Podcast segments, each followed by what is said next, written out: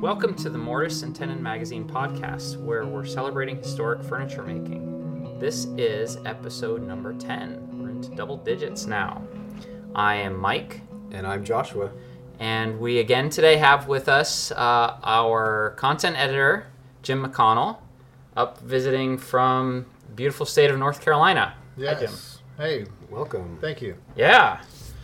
So we just got back from a trip to the Hulls Cove Tool Barn. Oh, and, yeah. Uh, while we were there and on our way back and forth, we, we were having a discussion about some barriers that come up with people who are interested in getting into hand tool woodworking. There's all sorts of barriers to to to woodworking or to craft in general, and, and but we wanted to specifically talk about hand tool woodworking because we think that that that overcomes a lot of barriers right away if we get into it in that discussion. But but there are some assumptions that we have made uh, about hand tool woodworking and and the barriers that we're going to come up against. There are five five areas of barriers that we we, we identified. Yeah. And as far as that, uh, as far as we're concerned, what we're talking about here today is is the sort of people who come into it with the assumption that they want to make furniture for their family. Right. Uh, there are lots of different kinds of woodworking, but for most people, you know, they get the idea that they want to make a table or a chair or a, an end table for a bed or something like Yeah. that, a, a nightstand. And so, so our assumption here today is that we're talking about hand tool woodworking for furniture making. Yeah. Right. Yeah. Yeah. Yeah, there are all kinds of woodworking. Uh, we were talking about spoon carving and stuff like that. And some of this stuff would apply, Right. some of our thoughts. But Certainly. Yeah. Specifically, it's uh, furniture making. Yeah. The, the first one that we were talking about was, um, you know, as we're uh, working on our workshop, we were talking about the space we have in here. Uh, and in issue five, we have uh, an article about apartment woodworking, how to work in a space that's small. Um, and so the workshop space uh, seems to be a, a real limitation for, for some people in their circumstances.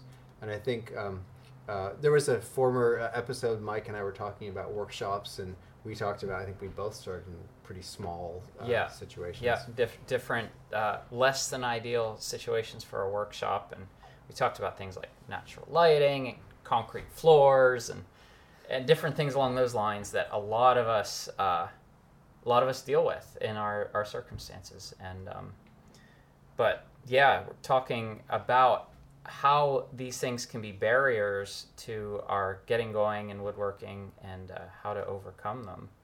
Um, yeah, like like Joshua said, we're moving into this new shop, having been in a uh, pretty small space before. We brought Jim over there. He said it it looked bigger on TV than in person, uh, but it's a, a 14 by 17 Yeah. space, and for the two of us, it was pretty tight at times, especially if we had a, a dining room table instead of chairs in there. Um, it it became uh, became you know a, a tight little dance around different things going on but um, But to, to that point, though, if you really have the urge to do it, like there are ways to work around that. Yeah, Uh, absolutely. I remember the first thing I built uh, just before I got married. I built a bed, Mm. like Right. uh, and and I built it in the basement of this tiny little rental house that we were in, and there were it was open to the elements some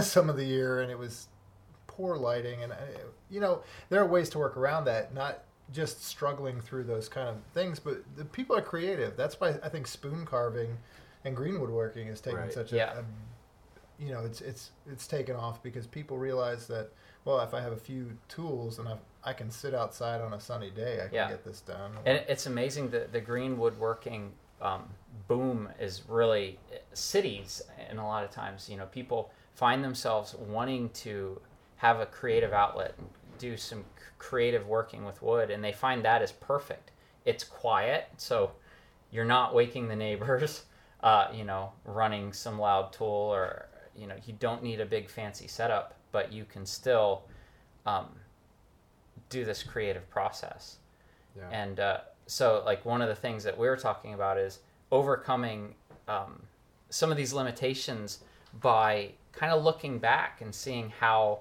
historically, um, you know, people engaged in this craft. Like, uh, Jim, you mentioned the idea of well, if you have a space maybe that that doesn't have power as Right. your as your workshop, you could turn. You can still turn. You can use a, a pole lathe or a treadle lathe or something along those lines that you're relying on your own power. Right, and, and that's what I did the first time I. Um, I've actually never used an electric lathe. I've only I started on a pole lathe. Oh wow. I, I wanted to I wanted to have a lathe, but in my shop um, when I had furniture in there, it just wasn't feasible to make that work. And so I built this pole lathe, and I I had only ever turned outside. I'm actually excited to at some point have a lathe inside of my workshop. That would be Yeah. pretty cool. I've never Yeah. done that. Before. Yeah. So Right. you know, even if you say, "Well, I have this little corner of my garage I can use, but I can't. I'm going to turn twice a year. I can't justify fitting a lathe in there." Well, maybe that's you know one way to solve that. Is say, okay, we'll have a lathe outside, yeah. um, and you know the spring pole lathe is awesome for that. Um, or if it's a shed without electricity, you're still not limited. Um, and I think there are a lot of answers.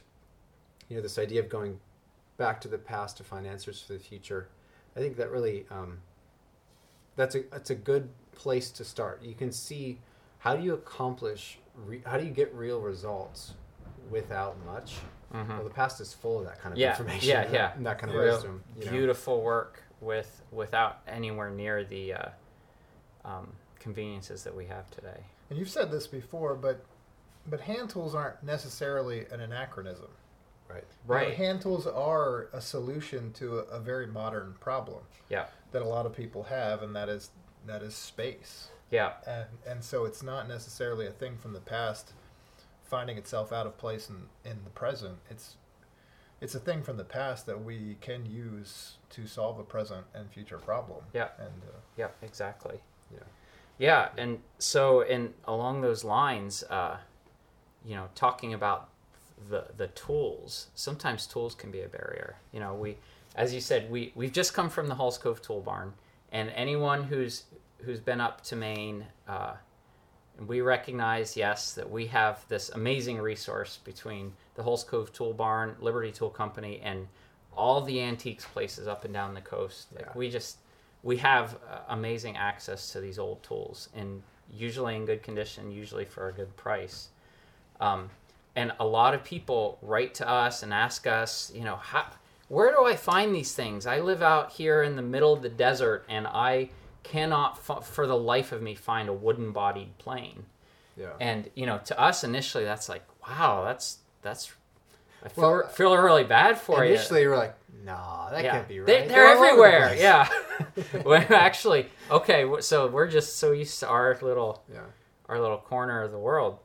Um, but so so sourcing good quality tools can can sometimes be a barrier, and there there are a few different aspects to that. You know, the one thing that we were discussing earlier is is sort of the decision to go new or old. Right, and, and I think that's what it's a really cool thing to talk about here today because, you know, Mike and I we have access to all these old tools here up in Maine, and we have Jim here who's talked about you know he just passed up uh, several saws in the tool barn that he said if I saw that back home I would have you know nabbed it up right away, um, and Jim has uh, would you say mostly new tools? I do, I do, Yeah. and um, that's one of those things where I can find them occasionally, and I have found some good hand tools in antique stores. But but even even beyond the the New England thing, the East Coast I think has more hand tools in Yeah. general. And as you move west, they just they just didn't make it uh, in in as many in as great a number as they are on the East Coast, and so ones that are surviving are rarer. And, and um, you know, I have a few old tools. I have an old Stanley. I have an old uh, Stanley number five. of an old Stanley number two that I've kind of restored, and, and I love those. But I do have mostly new hand tools, and that was a an intentional choice on my part. Um, one of the the barriers there, I think, for most people is price, because Mhm. if you look at a new number five by any maker, Yeah. uh, that's reputable Right. versus Sure. a, a number five that you might find in an antique store, it's ten times the price, and um, and so you really have to ask yourself if this thing's worth it, and if it's worth it, uh, you know, certainly the engineering has improved. Certainly the tolerances, the materials, those things are, are some sometimes improved. Um, Mhm. but um, a lot of times with new tools, there's sort of a moral question um, because you certainly, if you have the resources, you can outfit yourself really well from one of the makers of, of quality uh, hand tools. There's there's one that's right close here in Maine, I think. Yeah. And, Yeah. and there's one in Lie Nielsen, Lie-Nielsen's an hour and a half from us. and yeah. Canada. Uh, Veritas makes really fine planes Yeah. and, and tools, and um, and in fact, my kit is kind of a mix of those Okay. uh, because I, I find value in both of them. Mhm.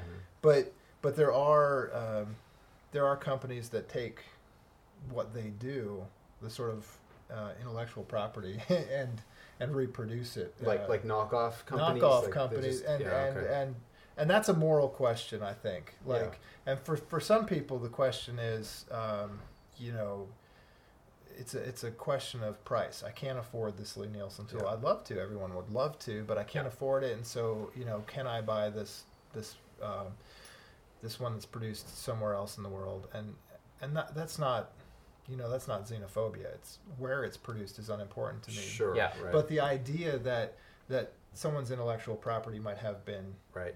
uh, Hijacked. ha- hijacked Yeah. uh, and undercut is is an important thing. But then on the other hand, you know, for some people, um, boy, they just they really can't afford Right. maybe this plane, and so that's an entry into it. And then they maybe work on up. Or um, the other thing that we talked about is that uh, it's not you you need a relatively small set of hand tools to start yeah. and Right. and so it is not s- such that you need to go to the Lie-Nielsen catalog or the Veritas catalog and buy every tool Right. that they offer. Otherwise, you can't do anything. Right. Yeah, Yeah.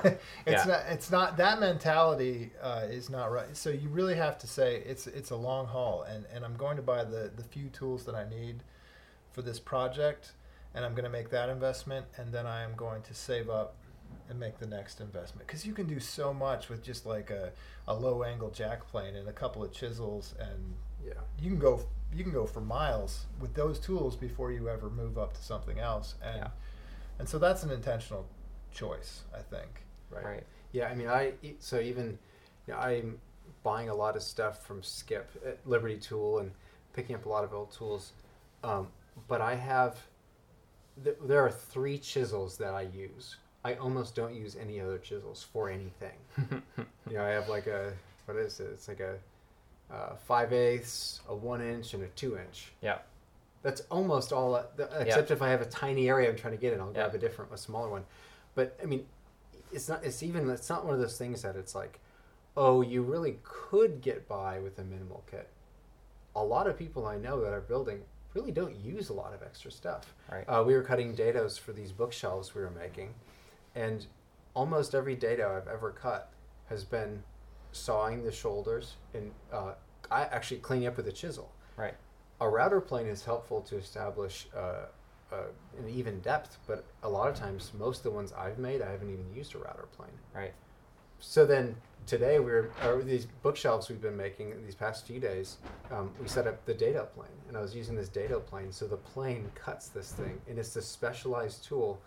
Um, but that is not something I would tell someone. Oh, before Yeah, oh, you you're gonna cut anything, dados, you're gonna make you a need a- bookshelf, yeah. you need a dado plane. Right. Forget the dado plane. Yeah. Just saw the saw the shoulders and clean out the chisel. Yeah. And then as you get more comfortable, if you stumble across a great condition one, Yeah. Pick it up. You know, it's or great if you're gonna cut a hundred dados Yeah. like, Right. if, Sure, yeah, yeah. if the need is there Yeah. that makes sense Right. but you know for most people you don't need this extravagant kit to Yeah. start Yeah, Right. exactly. And so, you know, just starting with a, a basic set and seeing what you can do with it. And, you know, that will inform as you get going in, in woodworking and making stuff. That will in- inform, you know, where you should start looking, what you should start doing research into. Saying, okay, I found the limitations of this set of tools. I'm going to take the next step, whether it's a new tool or a used tool.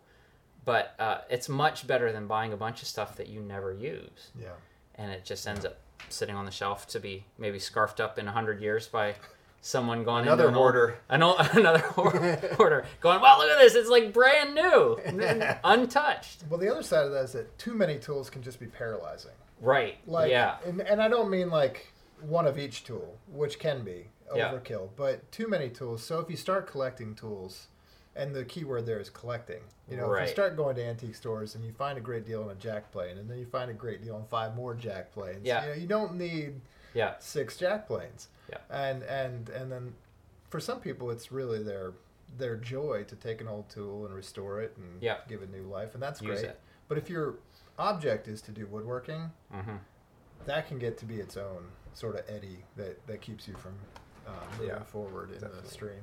Yeah, yeah, I mean, yeah, I don't feel like like I have one four plane jack plane that I use, one smoothing plane, one trying plane. Yeah. That's what I use. I have other ones for students. I like tuning them up, um, but I don't use other ones because that what do you, what do you need two four planes for? Right. Uh, you know, what, I mean? what do you need another smoothing plane for? It's set Yeah. up. You Yeah. know, Yeah. so Having a few tools gives you an intimacy with those tools. yeah, Yeah. And- You really get to know them. You get to know what that edge feels like to sharpen, you know, how that tool performs. That's especially if you're new to hand tool woodworking, that is a great benefit. yeah. Mm. Or if you're using old tools and they all have your own quirks, Yeah. Yeah. you can you can learn that tool and say, I know that this plane adjusts this way, Yeah. Yeah. and you can feel comfortable. But when I pick up someone else's tool, Yeah. it takes me ten minutes of working with it to go, okay, this one's a little okay. If I hit it here, it Yeah. responds this way, It's different. and then then you're fine. But yeah, if you're constantly picking up, you know, all these different bench planes, you're gonna get turned around. And one of the challenges that I've that I've run into, uh, not so much tools, uh, even though that can be a challenge, but one of the one of the barriers that I've run into sometimes is materials. hmm And I think that's something that people do run into. There are places where you might live ni- right next to a lumber yard, or you might know a sawyer, and you can gra- get great, great products to work with, and and uh, materials. But but for some people, wood and lumber is a is a barrier. Where do you get it other than the home store? And even those are not created equal.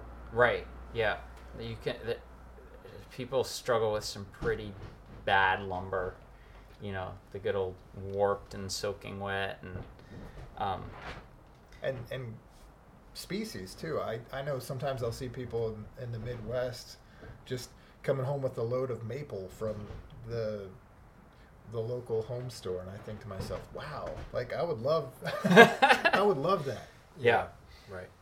Yeah, I mean, I think for me, it's like in the area that, that I live, it's there are a bunch of people with bandsaw mills, and a bunch of people. It's like a hobby for some people around here. They just they don't know why, but they're milling up a bunch of wood because it's fun. Yeah. So that's around, but you still got to know those people and connect with those people to get that. yeah. Um, and I, even living where I do, like, for example, one analogy here is like I heat my house with, with wood. So I could have a piece of property with a bunch of trees and take them down and haul them out and have a tractor and do all that and source my own logs and for heating. Yeah. But I instead have a, a log truck show up and drop off eight cords of uh, firewood, and uh, you know then I'm all then it's provided for me. I'm able to just split it right there. Uh, for me, I feel like that makes more sense. So to apply that to to lumber, I could get a bandsaw mill. I could Mhm. track down all the sawyers, and I could do that. Or there's a lumber yard that's three hours from me that I can Yeah. call, and they, I know that the furniture makers get lumber from them, and they deliver to my area once a week. Right. And I know that a lot of larger lumber yards do that kind of thing. So I think if someone feels like I don't have a lumber yard within half an hour of me, for me it's three hours away. You Yeah. know, so I, I think that that's something to really look at. Um, and there was that uh, that lumber yard map that Brendan Gaffney put together. Yeah. Yeah. Uh, It's a super good. It's on the popular woodworking blog, I think. Um, Brendan Gaffney's lumberyard map or something, and uh, we'll put the link It's a in good the name. blog. Yeah, Yeah. it's it's a clever name. Descriptive. Yeah, and I don't know what it's called, but um, so basically, it's it's cool because it shows it maps the U.S. and it shows where all these lumber yards are that woodworkers have said, "I've used this place. I like this place," um, and so you can at least call them and see if you're a good match or if they're a good match for what you're trying to do. Um, but and see if they deliver. You know, some of them do. Yeah, yeah, and you know, one of the things if you're if you're only used to going into a home center and buying lumber, like you can spend all day in there picking through the rack and find the right piece of piece of pine or whatever and and you know all all the the negatives of home centers aside, that can be kind of nice cuz you're it's reassuring you're you're just kind of left alone.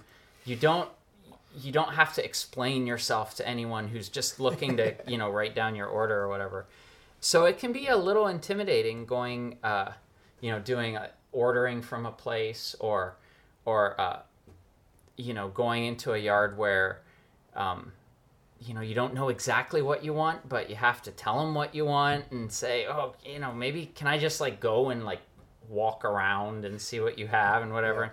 And sometimes you just feel like a dork. And but that's that's okay. It is okay to to feel that way uh, and the best thing to do is just to kind of get over it Yeah. and walk into that situation feeling uncomfortable, feeling like you don't really know what you're doing, but that's okay. And after you do it a few times, you'll you'll feel much more comfortable. You might get to know someone there who's willing to go out of their way to help you, and then you know just overcome those hurdles of of par- paralysis. You know. Yeah. If you say something wrong, just pretend it's regional. Like, Yeah, yeah, yeah. That's how I used to say it where I was from. Yeah, yeah, uh, Uh, yeah. Oh, you don't know that? Oh, Yeah. okay. yeah. What's Yeah. a boarding board? Board and board. Yeah.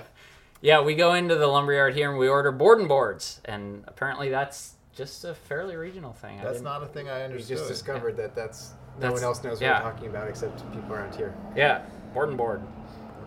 I knew I the first time I went to buy lumber at a, a non-home center, and I showed up and I said I was looking for uh, four four wood or Mhm. eight four wood. Yeah. And the guy looked at me and said, "You mean four quarter and eight quarter?" Yeah, And I, I felt so dumb. Yeah. Like, but I. Yes, that's what I'm looking Yeah. for. I think you could help me there. But but I also found lumber at I went to someone's house. Like they were a professional cabinet maker and they were just selling off some of their stock. So that was Craigslist. Craigslist is another good Yeah, that's true. right. Yeah, Yep. yep. um, it's not, it's hit or miss, and so that's not really you know great advice. But but just keeping your ears and eyes open Yep. um, sometimes yields surprising things. Yeah. Definitely. And uh, you know, one of the things we were looking for specific uh, b- quarter sawn maple around here, and kind of asked at the local yum- lumber yards, and they didn't have. You know, we could pick through their rack of maple and maybe get a piece or two of something close to quarter sawn, but.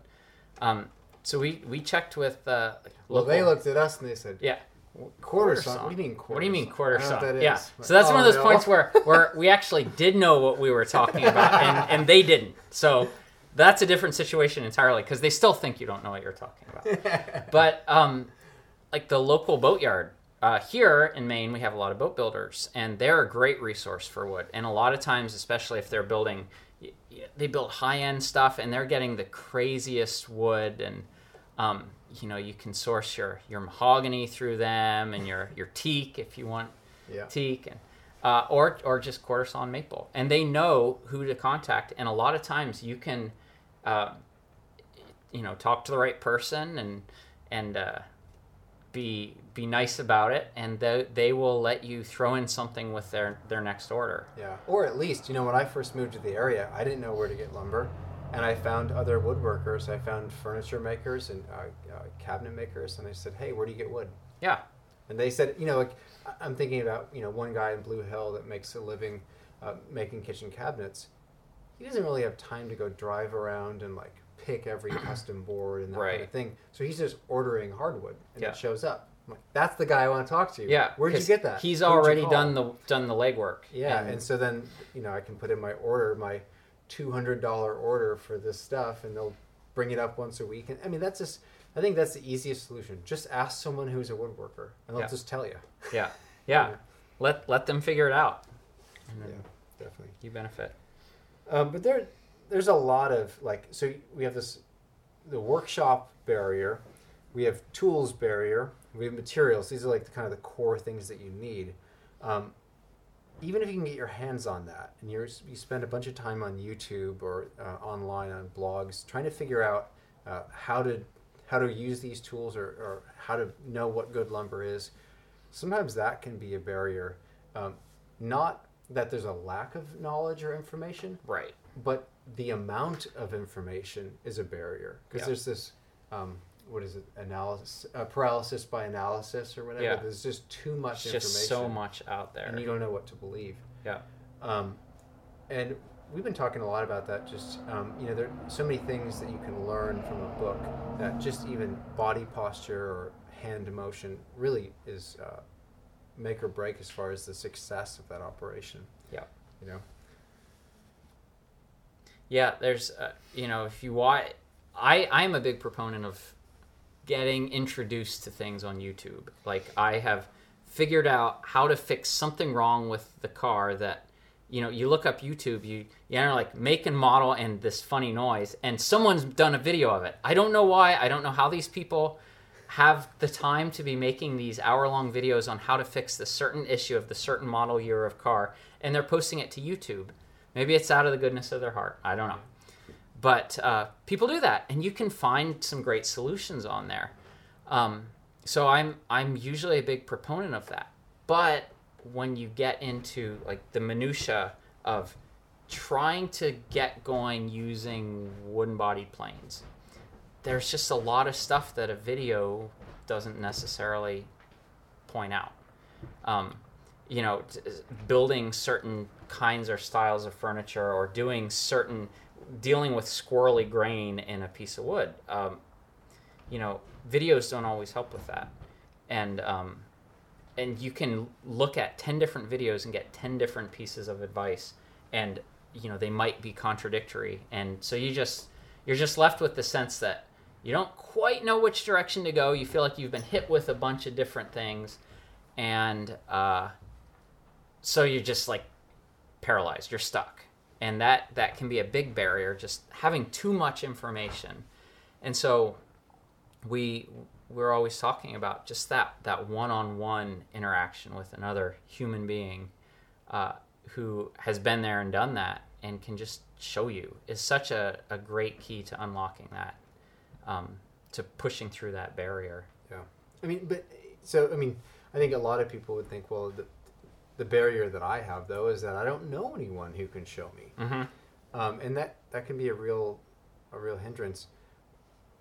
But I will say there is not there is not a uh, a famine of woodworking instruction out there. Right. There are a lot of classes, uh, at least in the U.S.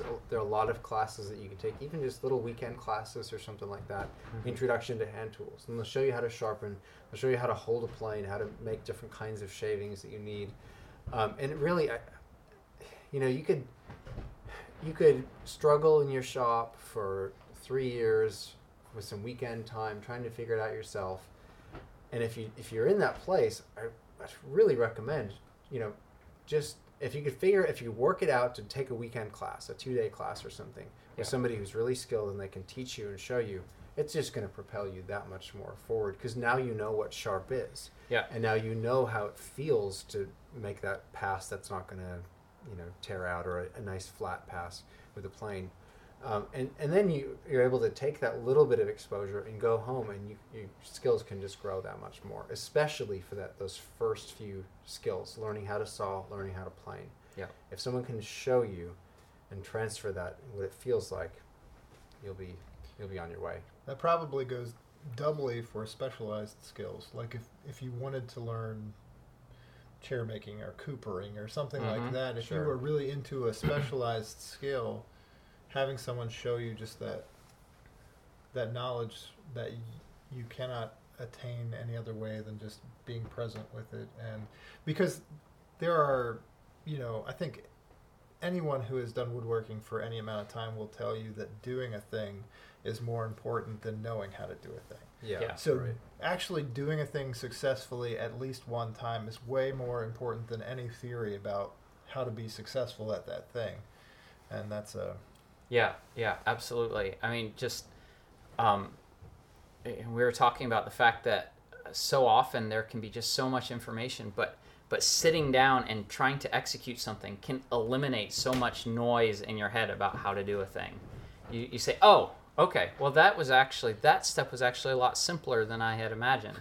you know, like oh, I didn't actually need all that information that I got about this this or that. That it's actually much simpler than I had feared it would be. Or here were five different ways that YouTube people told me how to do a thing. Yeah. This is the one that works for me. Yeah, exactly. Because that's that's one of the things about one-on-one instruction is that this person that you're learning from has um, has advanced well in the technique that they're doing, and so rather than you being paralyzed about ten different people's opinions on how to sharpen something, you just listen to that one person who does it well, and then you take that up, and you will find you know you get better at it, and it works for you, and uh, you don't need to be stuck in that sea of options basically. Yeah. I use the right way to sharpen. right. tools, yeah yeah. That's and- that's true. And it's because that's the way this person showed me, and it works really well. And so I am really not interested in learning it any other way. right and because I know yeah, how to make. You why know, would you because it works Exactly. so um, that that is just a great way to move ahead Yeah, and the other thing I was thinking about, um, I just uh, did a taught a woodworking class, and I had nine students in that class, and a, a number of the students, uh, at least a few of them, had said, you know, that they came from you know far away, and they flew out to this class, and they uh, staying in this uh, place around there to to spend these five days building this table, and a lot of them had expressed that I don't get to do a lot of woodworking in my life. yeah Um, but I try to figure out a, a little vacation where I can take a five day class once a year and kind of just focus that time. And it really seemed to energize them and give them enough uh, fulfillment that it, it carried them through, you know, the times of the year that they're too busy with work or whatever. Yeah.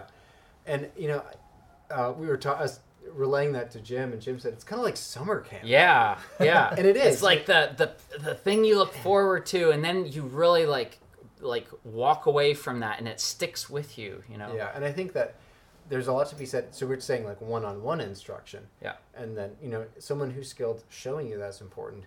But I, I feel like the summer camp effect is important too. That if you're in a, a group of people all experiencing, say, building a table together these Yeah. five days, you know, I walked away from that class feeling like I'm never going to forget that class and, Right. and those students and what they were doing and the, the moments that they were struggling trying to figure out how to get through where they were stuck and i think that that really burns it in your memory that much more and it's that much more valuable so um, i cannot recommend highly enough trying to figure out uh, a, a way to take a class with somebody skilled and, and be working with other people Yeah, and that that really is a good. Um, I mean, that can totally be another barrier for people who um, they just don't know how to make it happen. Like sure it, it's one thing to talk about, you know, like a, a once a year event, which and that can be such an important thing to to set aside time for, but to to prioritize this in your life, like learning skills and building skills and and starting a project and finishing it. Like, how do you find the time in your life to do that? I mean, that can be a huge hurdle where, where people are looking at their schedules, going, "Okay, I really want to learn this stuff. This is so cool. I want to take it up. I want to get good at it. How am I going to do this? I am a busy person. Well, and we're not talking about prioritizing it over things. You know, like we wouldn't say prioritize woodworking over your family or your Right. job. Right. But but to sit down and to really think about what your priorities are Yeah. sure and then to treat it accordingly. Yeah. Yeah. If it's important to you, then let it be important to you. yeah Yeah, I mean it, it is like so many other things, you know, like I I like to run and people are always talking about "Well, how, you know, runners are always talking about motivation to run. Like and how do you do that? And sometimes it's just a matter of just get up a little earlier and there you have there's your time that you didn't have before. You just sleep a little bit less. uh, and so that that's one thing that can be done or just um, eliminate unnecessary things Yeah. yeah right we waste so much time honestly human beings we do If you if you try to say what is important to us by what we do the most of in a day, yeah yeah we would all, you know, looking at our cell phones might Yeah, be the most that's the most Those important kind thing of in our things. day. Well, Mike, social media. yeah, Yeah. Mike and I, yeah, I mean, it is, it is really easy to pick on social media because it's mostly justified. I think. right. You know, it is. I mean, I, Mike and I were talking about you know our uh, our deal with real kind of idea that you know we, we each downloaded an app on our phone that monitors the time the the unlocked moments on our phone Yeah. because we knew hey I think I'm using my phone too much Yeah. um, and so we wanted to see we wanted to quantify that to see exactly how much time and uh, it pretty much bore true what what the app was saying that most people spend twice as much time on their phone as they think they do. Yeah. That was pretty much true for me. I thought Yeah. I spend X amount. It was Yeah. actually almost double what I thought. I thought, oh man, those are that's time I can never get back in my life. Yeah. I would rather be woodworking or spending time with my kids if it's at night or Yep. whatever. And um, so I think being uh, being aware of that kind of thing is important. And sometimes you just don't even know where you're spending your time. For Yeah. me, it was you know social media stuff, and I said, wow. And and then I'm able to kind of control that and say, actually, what's more important to me than Instagram is working with my hands. Yeah. So that was a revelation to me, and you know whatever it is to other people. Yeah, because you know we're we're really bad at multitasking. We like don't multitask. So if we have distractions in a task that we're doing, we're like, "Oh, I'll just do this as I'm doing this." Basically what you're doing is just you're doing two things very badly and inefficiently Right. rather than setting aside that one thing that's less important like you know checking your phone or social media that distraction you set that aside you can do the first task so much better and so much more quickly and then you're freed up at the end of it. You you have set aside that chunk of time and made it available. And we've talked about things that are barriers. We talked about workshop space. We talked about tools. We talked about materials and knowledge and and time. And the one thing that's really a barrier to woodworking right in this moment for most of you listening is this podcast. yeah we are taking your time hopefully you're like driving or something you're not just sitting like all right f- children i'm off to listen to the podcast so you know Or maybe you do what I do and just turn on the podcast while I'm at the bench. there you go So- Yeah, actually, Yeah. we've had a, a handful of people tell us they, they do listen to podcasts while they're woodworking. So that's good. yeah That's good. hopefully you're doing that Yeah. But let us not waste another moment of your life. yeah Uh, thank you so much for listening to this podcast. We hope it was inspiring and, and helpful to you uh, thinking about uh, these barriers. And we, we hope that you know we're able to shed a little bit of light onto some of the things that we went through to get over that. Um, if you have uh, not yet subscribed to the podcast, uh, you can do so on iTunes or Stitcher or wherever else you uh, get your podcasts. Um, and if you have any questions, make sure to leave a comment below uh, on the blog or wherever you're seeing this. Uh, and we'd love to uh, interact with you and, or send us an email and give us recommendations about future episodes. We, we really enjoy you, hearing your feedback.